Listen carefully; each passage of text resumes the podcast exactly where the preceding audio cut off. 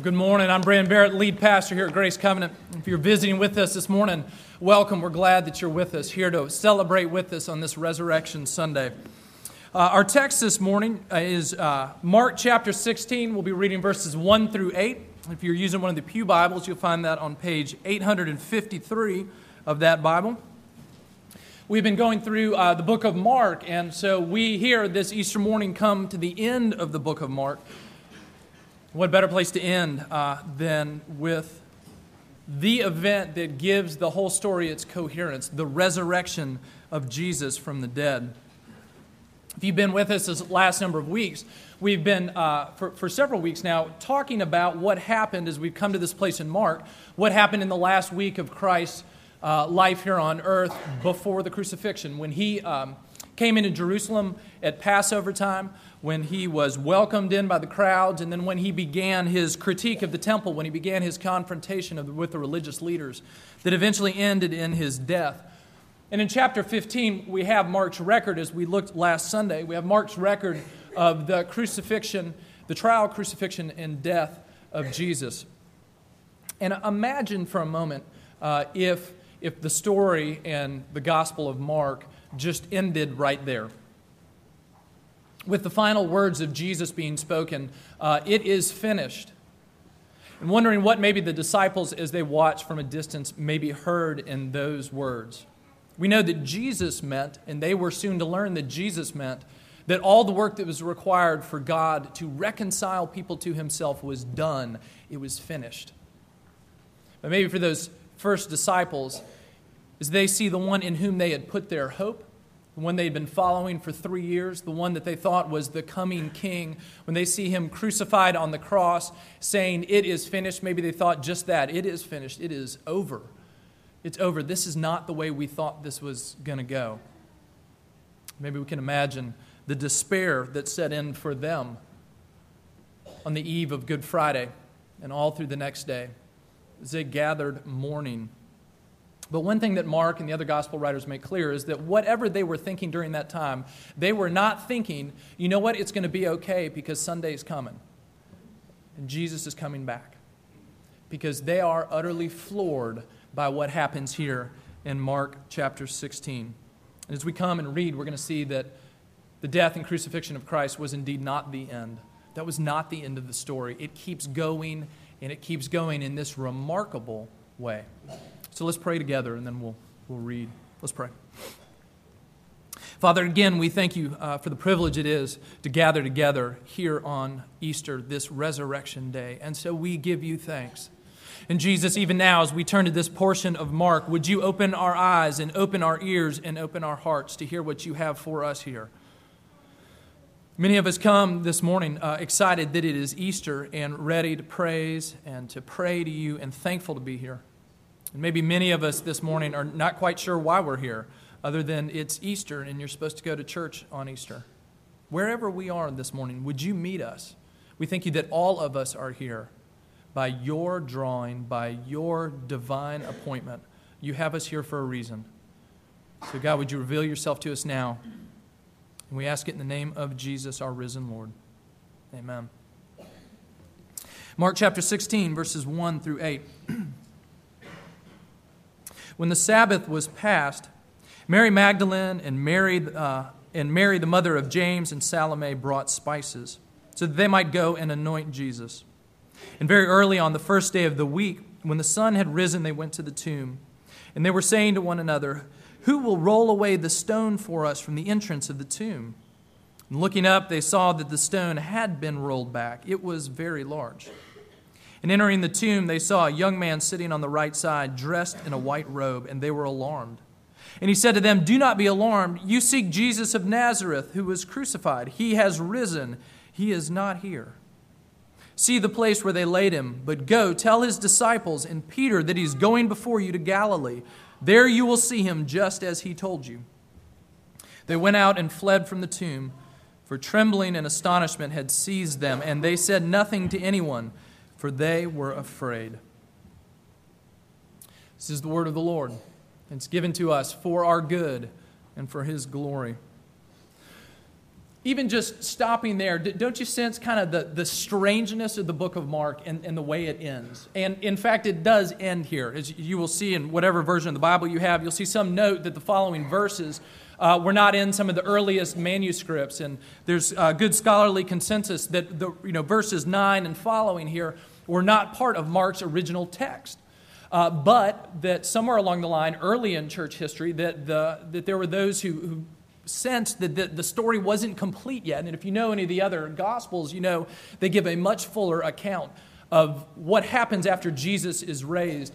They have the women going and and uh, running to the other disciples and telling them that Jesus is risen. They have one of the Marys meeting Jesus uh, in his resurrected body there at the tomb, but that's not the way Mark ends here. And it may well be that the original ending of Mark, that there was, an, that there was a longer ending than this that was lost. In fact, one of the strange things about Mark is the last word in Greek in Mark is the word for.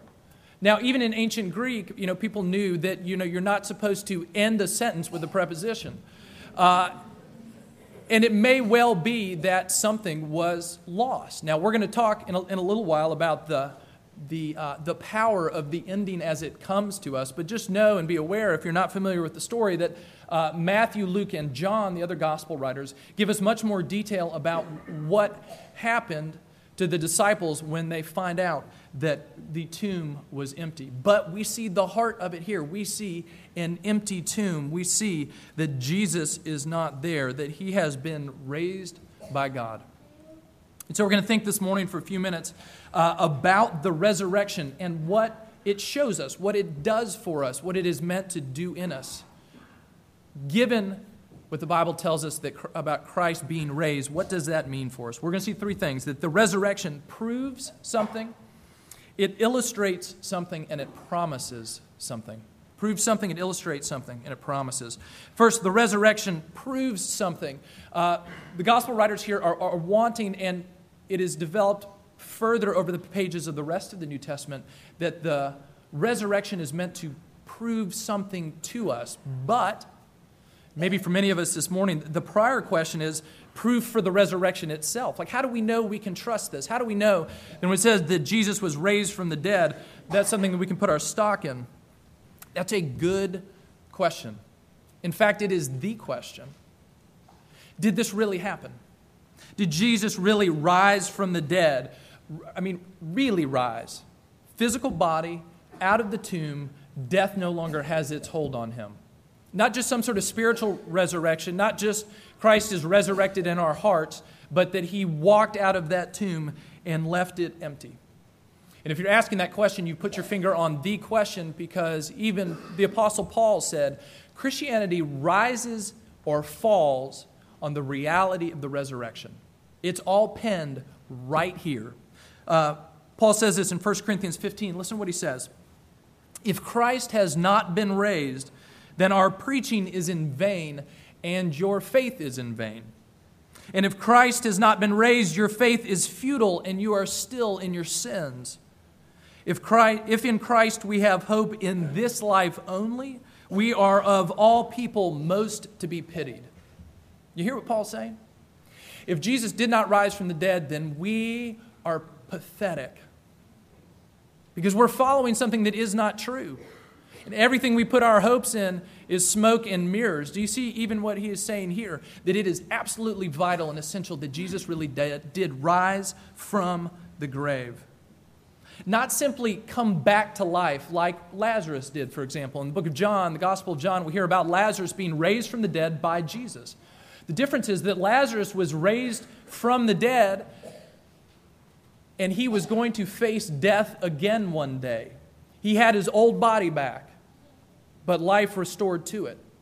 But what we Scripture tells us about Jesus and his resurrection is he, he is given a resurrected body. He is given the body, in fact, that all of his people will be given one day when he returns. It is a body that is no longer susceptible to death, no longer can be touched by disease, no longer can be ravaged by all the things that come at us in this world and that would tear us down. He rose with his resurrected body, and it was something the world had never seen and has never seen since, but we will see one day again. And Mark and the other gospel writers care to impress upon us that they are trying to say that this really happened and that they're giving us a historical story about what happened. Um, the Gospels are full of this testimony that says this is real. It starts with the story that we are told here of an empty tomb that all four Gospel writers tell us about. What is the first proof that Christ is not there? He was, that Christ is risen. He was not there in the tomb. And Mark parades for us, as the other gospel writers do, the witnesses to his resurrection. These women here, they come into the tomb, and what do they hear? They see an, they see an angel in the tomb, and the other gospel writers tell us there were two angels there. And here's what he says, verse 6. You know, you're looking for Jesus. He is risen. He's not here. As if, as if they didn't get it the first time. Like raised from the dead, risen. He's not here. He's gone. He is alive.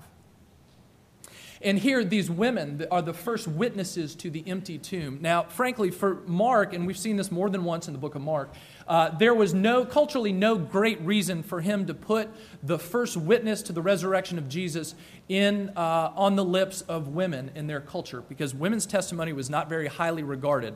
So, Mark and the other gospel writers would have had every reason in their culture to try to spin the story some other way. Well, the men showed up first and they gave reliable testimony. But what does he say? He just says the truth, even though, even though it doesn't necessarily buy him any credibility with his culture. He says, Look, he is risen.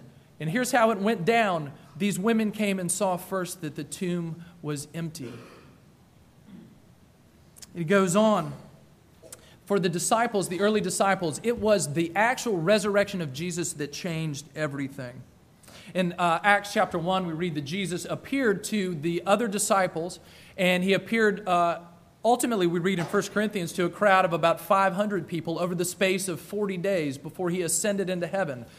He, the gospel writers go to lengths to tell us look, he was seen by these people, these first disciples. When Peter stands up in Acts chapter 2 and preaches the first sermon on the day of Pentecost, he says to the people listening, He says, You put Christ to death, but God raised him from the dead, and we, meaning he and the other disciples, are witnesses to that. He's saying, We saw him in the body raised from the dead. And when Paul tells us Jesus appeared to 500 others, it's because there were people alive, as Paul wrote this, that you could go to and hear their own spoken testimony. You see, they're putting everything, all of their weight on this. Jesus rose, and it was a public event. It wasn't just some private thing we saw in a corner in the dark one day. He really rose, and over 500 of us have seen him. His resurrection is real.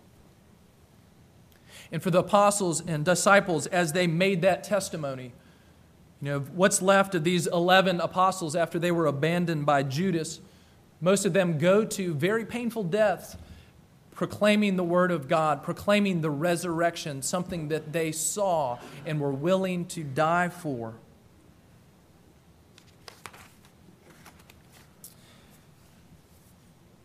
The church, after this moment, Jesus dead in seeming defeat, the buddings of Christianity seemingly wiped out. What happens next? Christ is raised, and ultimately the Holy Spirit is poured out at Pentecost, and the church grows exponentially.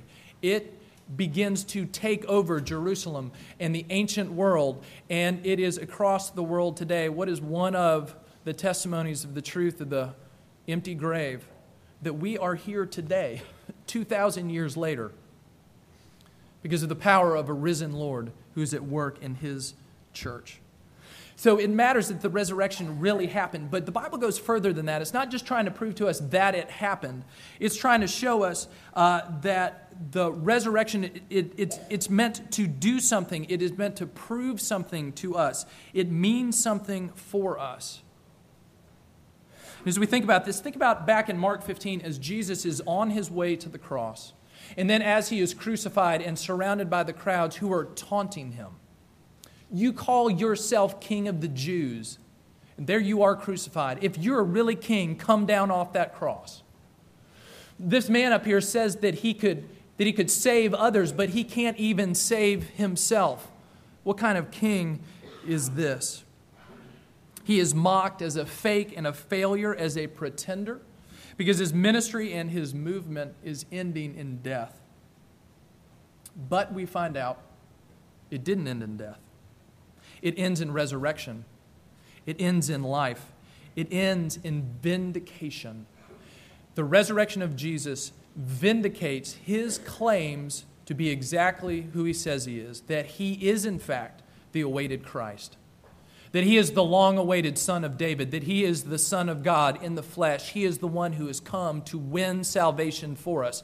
The resurrection proves to us, is meant to prove to us that Jesus is exactly who he said he was. We see this being proclaimed by Paul in, in, in Romans 1 4. Here's how Paul is, here's what he says in his opening lines of the book of Romans.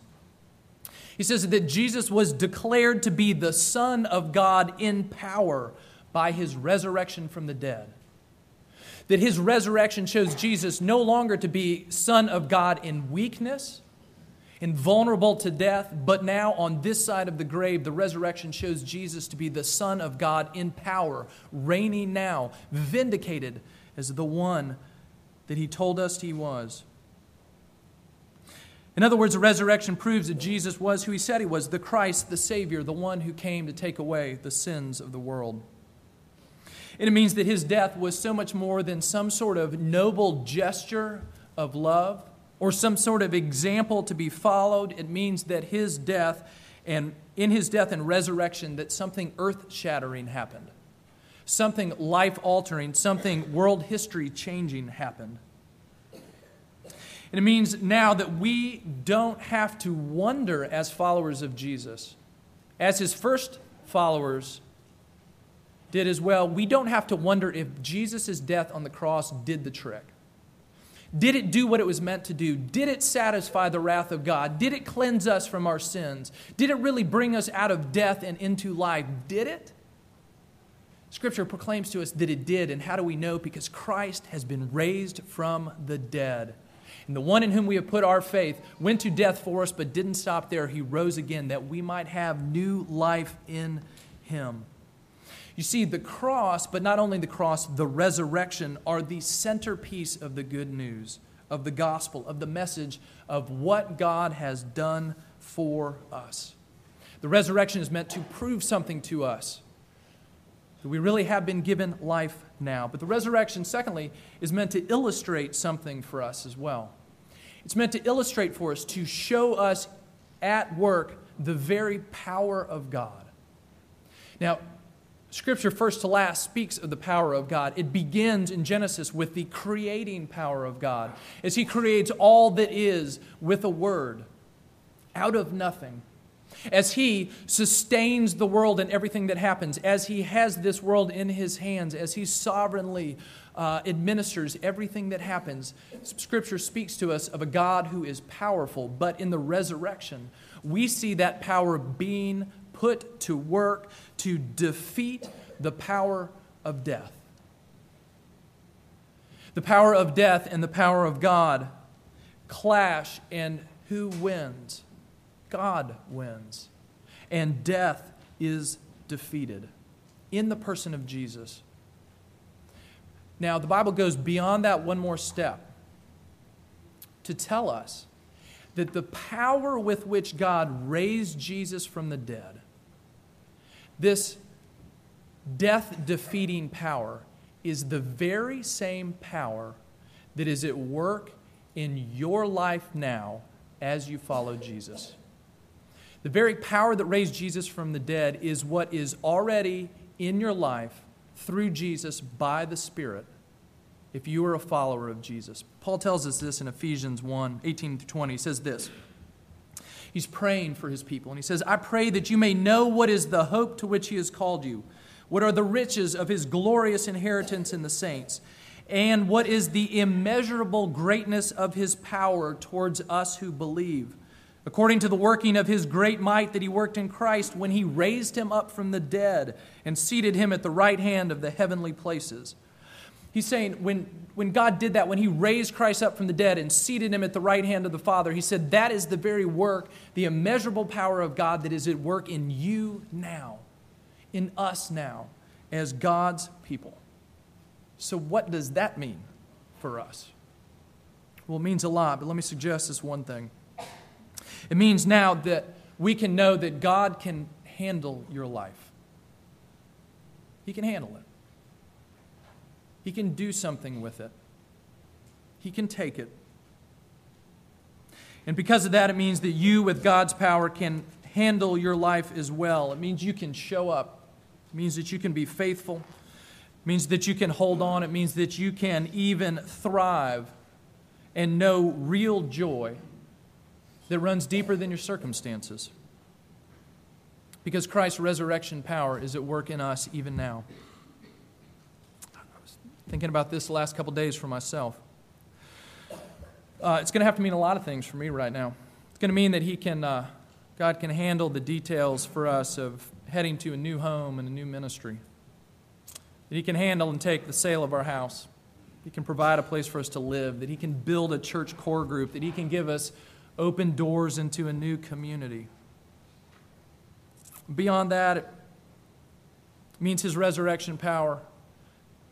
It's the power I need to continue to see in all those lifelong things, too. It can do something with my fears and my selfishness, with my failures as a parent and a husband and a friend and a pastor. What about for you? What does his resurrection power mean for you? What does it bring to you in the midst of maybe a struggling marriage, or declining health, or struggles with doubt, or a boiling rage that you can barely contain, for with the fear that paralyzes your life. What can God's resurrection power do with you? It is the very power that raised Christ from the dead. See, the resurrection is meant to illustrate something for us. If God can do that, then He can do all that we need and will. So the resurrection, it, it, uh, it, it proves something, it illustrates something, but, but finally, it also promises something for us. And it's this because we, as God's people, are connected to Jesus, we go where Jesus goes. That means that because we are Jesus' people, we too will be raised with him this resurrection life that has come to Jesus, that he has tasted first, is the very same resurrection life that he is going to give to us as well. We see this throughout the New Testament. Here's one place Romans 8 11. If the spirit of him who raised Jesus from the dead dwells in you, he who raised Christ Jesus from the dead will also give life to your mortal bodies through his spirit who dwells in you. Here's what he's saying He's saying, if you have Christ's Spirit, which is poured out on all his people, then, then we will be raised with him. The one who's been raised from the dead will give life to our mortal bodies as well. That means your real body, the real flesh, the real stuff. You see, our problem is not that we're physical. Our problem is not that we have bodies and that we have minds that work the way they do. Our problem is that those bodies and minds have been subjected to the fall. Our problem is that our world is broken and our bodies too, and that they decay and go to death. They don't work the way they're supposed to, they fail us. That is our problem. And you see, the Bible comes and promises that God is going to answer that problem. When the Bible speaks of what will happen to us as followers of Christ, it says we will get what Christ gets as well. And that means for followers of Jesus that when you die, you will, your spirit will go to be with God in heaven right away. And your flesh will fall to the ground. But it will not ultimately stay that way.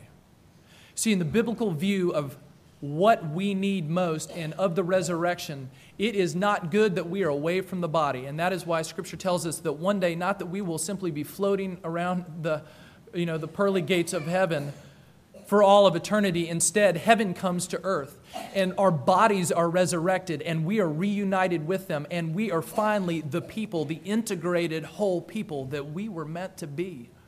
That's what we see in the resurrected body of Jesus. That is what is coming for us. That we will be real and physical, put back together and healed. Some of you this past year have been to a funeral.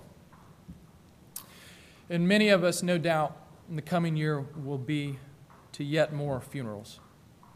And this reality is what transforms the death and therefore the funeral of a Christian. The death does not have the final say. That a body being lowered into the earth is not its final resting place. That though we mourn for the loss of a brother or sister, that we mourn not as people who have no hope, but people who have resurrection hope. That Christ has come back, and we know that one day we will be raised, and our loved ones following Jesus will be raised. Life will win. It won for Jesus, and it will win for his people. Don't you see that if this is true, then that means that we are to no longer be afraid of death. The Bible talks about death being our great enemy, the one that is insatiable, the one who is always hungry for more, yet who has been defeated in Jesus. And think with me for a moment about maybe what it would mean for you if you really got the fact that death no longer had ultimate power over you, that you are now freed from the fear of death, and therefore could be freed from the fear of all those things that lead to death and feel like death. All of the struggles, all of the brokenness, all of the misunderstanding you feel in this world, all of the ways you suffer now will not have the final word. Death does not win. How might that transform our lives now?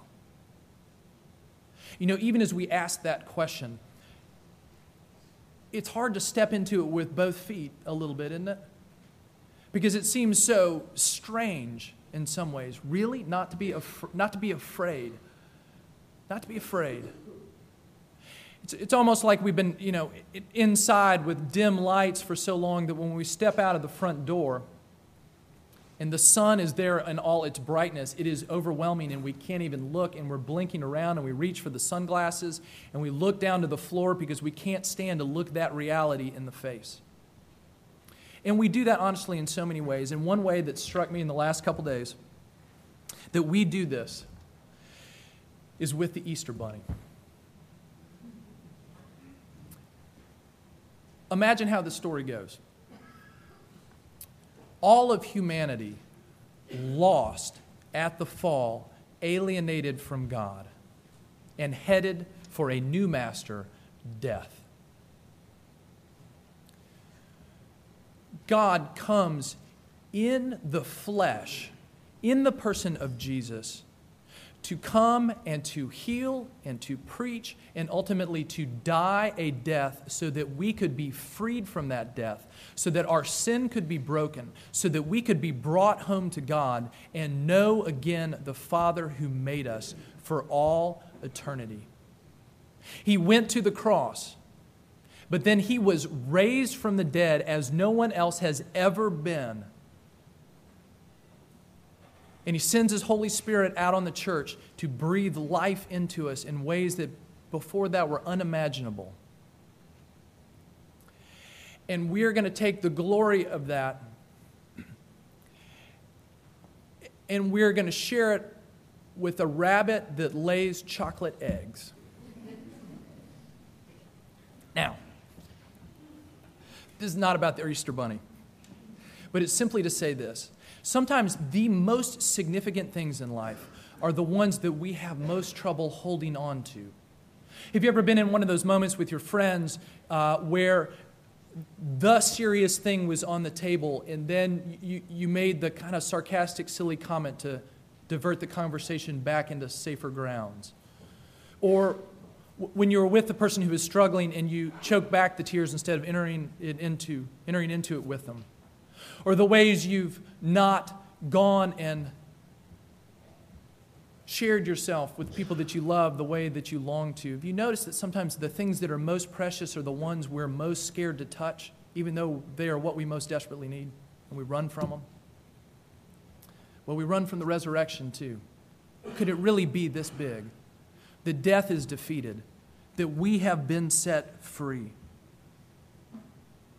that the world is changed now, that we can trust God in everything. Tim Keller writes this in his book, The King's Cross, on the book of Mark. Why is it so hard to face disability and disease? Why is it so hard to do the right thing if you know it's going to cost you money, reputation, or maybe even your life? Why is it so hard to face your own death or the death of loved ones? It's so hard because we think this broken world is the only world we're ever going to have. It's easy to feel as if this money is the only wealth we'll ever have, as if this body is the only body we'll ever have. But if Jesus is risen, then your future is so much more beautiful, so much more certain than that. Because death has been defeated and life wins. And that brings us back to what we have of the ending of the book of Mark, that awkward ending. As Jesus throughout has been talking about what it means to follow him and be his disciple. And how these women walk into the tomb and are told by an angel that he has risen. And how, at least for the moment, they run out of the tomb and are silent and afraid and unwilling to believe. It's as if Mark asks us this question How are you going to respond to the news that Christ is risen?